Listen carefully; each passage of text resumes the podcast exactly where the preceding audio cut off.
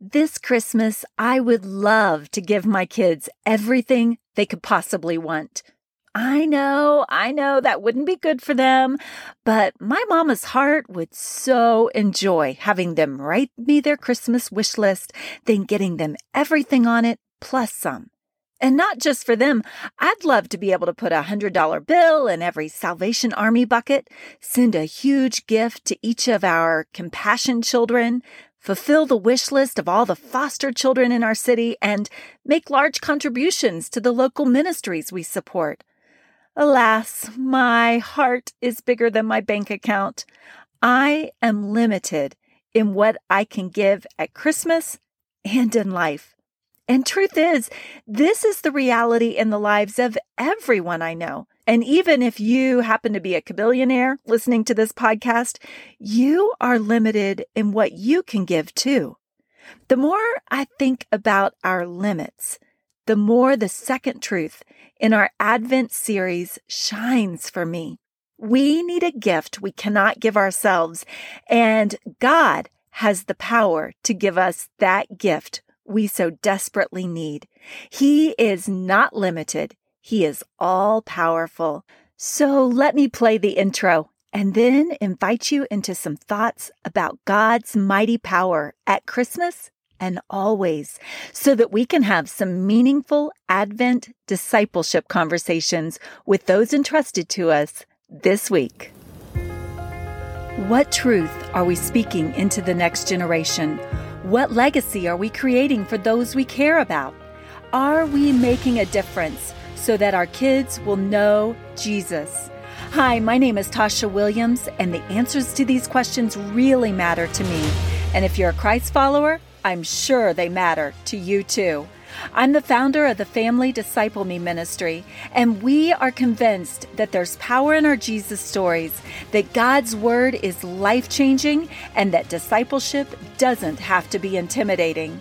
So join us as we talk about faith, scripture, relevant topics, intentional discipleship, and the next generation.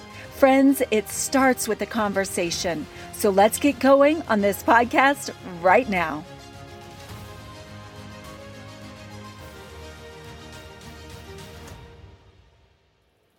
One of my favorite childhood Christmas memories was when my family would go to my grandma's house in Oklahoma for Christmas. As a Navy family, we didn't get to go every year, so the years we did get to go were so exciting for my sisters and I.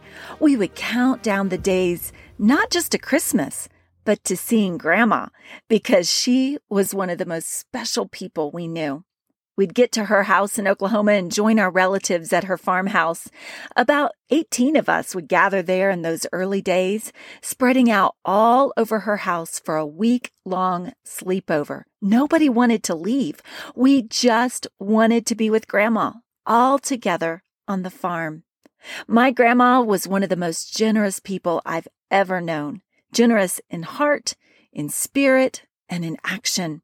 Each fall, she'd let all of us grandkids send her a Christmas wish list from which she'd choose gifts for us. My sisters and I would spend weeks dreaming our ways through the Sears and J.C. Penney's catalogs, those books that are now, of course, ancient history. we didn't need a Santa, though. My grandma was our wish fulfiller. And in those years, we got to join all the relatives at her house. We'd find her Christmas tree surrounded by presents that literally filled the whole entire room. It was a child's dream come true because I knew that some of those presents would be mine. I'm not sure how my grandma did that. I don't know how she fulfilled everybody's wishes at Christmas. From a child's perspective, she was better than Santa. In fact, I didn't even believe in Santa Claus as a child because who needs Santa when you have a grandma like that? Fast forward to today. I'm not a grandma yet, but I am a mom. And I am ever so inspired to be a person with my grandmother's spirit. In so many ways, I want to be like her.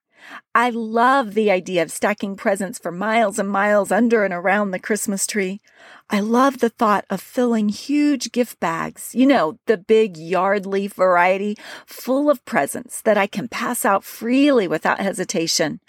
I look back at what my generous grandma did for all of us, and I want to emulate her generous spirit and life. But here's the reality I have physical limits, just as I know my grandma did. I just didn't realize it as a child. The sky isn't the limit at my house for Christmas. My finances are. A long time ago, I had to make peace with the fact that at Christmas and always, I need to live according to scripture, which says in 2 Corinthians 9 to be a cheerful giver and to give in accordance with what I have. This means that I give as much as I possibly can generously, and not just to my own family, but to whomever God challenges me to bless according to the resources He's given me. But my resources are limited. And while this is a finite human reality, it highlights an infinite spiritual reality. I am limited, and so are you, my friend. But our God, He is not. There is nothing too difficult for him. Scripture says multiple times nothing is impossible with God. So my impossibilities, be that in my Christmas budget or in any other area of my life, only makes the possibilities with him shine brighter.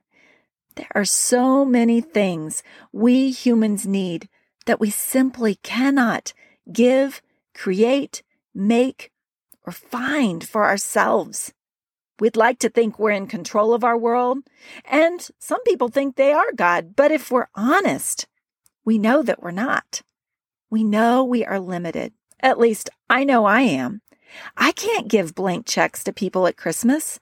I can't fulfill every wish list I'd like. And these are only the beginnings of my human limitations. I can't just grab peace for myself when I'm anxious. I cannot simply be forgiving in the excruciating areas of my life.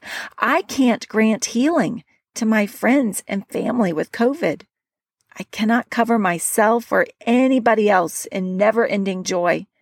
I cannot heal the brokenness in my life. I cannot forgive and erase sins. And I most definitely cannot give myself or anybody else salvation. That may sound like bad news, but it's actually the flashing sign that points to the good news of the gospel gift. Because where we cannot, God can. He is the giver of peace. He is the wellspring of forgiveness. He is Jehovah Rapha, the healer. He is the giver of true, lasting joy. He heals the brokenhearted. He is the one who can forgive sin and remove it as far as east is from the west. He is the creator and the giver of life. He is the one who gives us the best gift of all, our salvation. Our limits, which may or may not be visible underneath our Christmas trees, but are actually oh so visible in every area of our lives only make our God's limitlessness shine brighter. In the Christmas story found in Luke 168 and 69, Zechariah said, Blessed be the Lord God of Israel, for he has visited us and redeemed his people and has raised up a horn of salvation for us. That phrase, horn of salvation, is kind of weird to us in our culture, but back in the days surrounding Jesus' birth, a horn was a symbol of power. And what Zechariah was expressing with this was his praise that God was doing something mighty and powerful. He was working his mighty, powerful plan of salvation. As we plan our Christmas presents, we enjoy giving as much as we can to those we love and care about. However, it doesn't matter how big your Christmas budget is. Some gifts are impossible to give, and salvation is this kind of gift. We know that we need a gift that we cannot give ourselves. And this week, we focus on the second truth that follows this in our Advent series, and it is this God has the power to give us the gift we need. As you think through your own limitations and possibilities this Christmas, I hope you'll be inspired to be the absolute best, most generous gift giver you can possibly be. However, when you reach the end of yourself, let this be the moment that God's greatness is magnified to you. Personally, as I've pondered this second truth juxtaposed to the reality of the first truth, my heart has been so deeply impacted. And I hope that you will let this sink deeply into your heart too. Colossians 2 13 and 14 says, When you were dead in your sins, God made you alive with Christ. He forgave us all our sins, having canceled the charge of our legal indebtedness, which condemned us. He has taken it away, nailing it to the cross. Our sins incurred such an enormous debt that we cannot pay and that no other human can pay for us. That would be like racking up a credit card bill to buy Christmas presents for the whole entire world, a charge that no one person could pay or would want to pay. But God took that legal indebtedness that condemned us to debtor's prison. He took that charge out of our hands. He nailed it to the cross and then said, canceled. He forgave us the debt of our sin. He took away the penalty of eternal death. And what's more, He made us alive in Christ. Friend, I would love to do this for you. I would certainly love to do this for my children, but I cannot. And you can't do this for yourself or your loved ones either. But God can. And not just that, He did. This is the reality of God's power. And this is the second truth in our Advent series, The Gospel Gift. Just as a side note, as I'm going through Advent with my younger kiddos who are here at home with me this Christmas, we are memorizing each of these truths. Normally, in a discipleship conversation, my goal is for us to memorize the verse that goes along with it. And we will probably memorize each of these verses in this Advent series as well.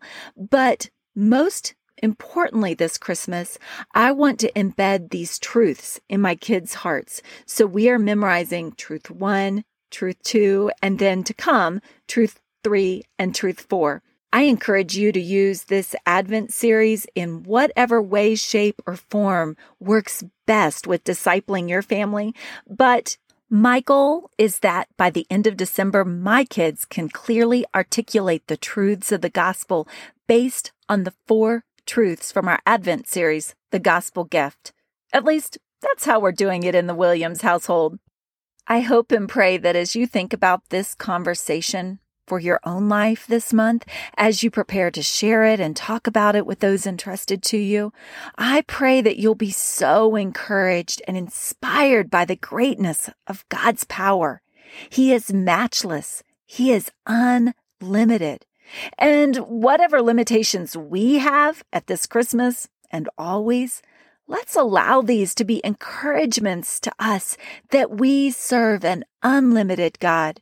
His resources are without end. His power is not hindered.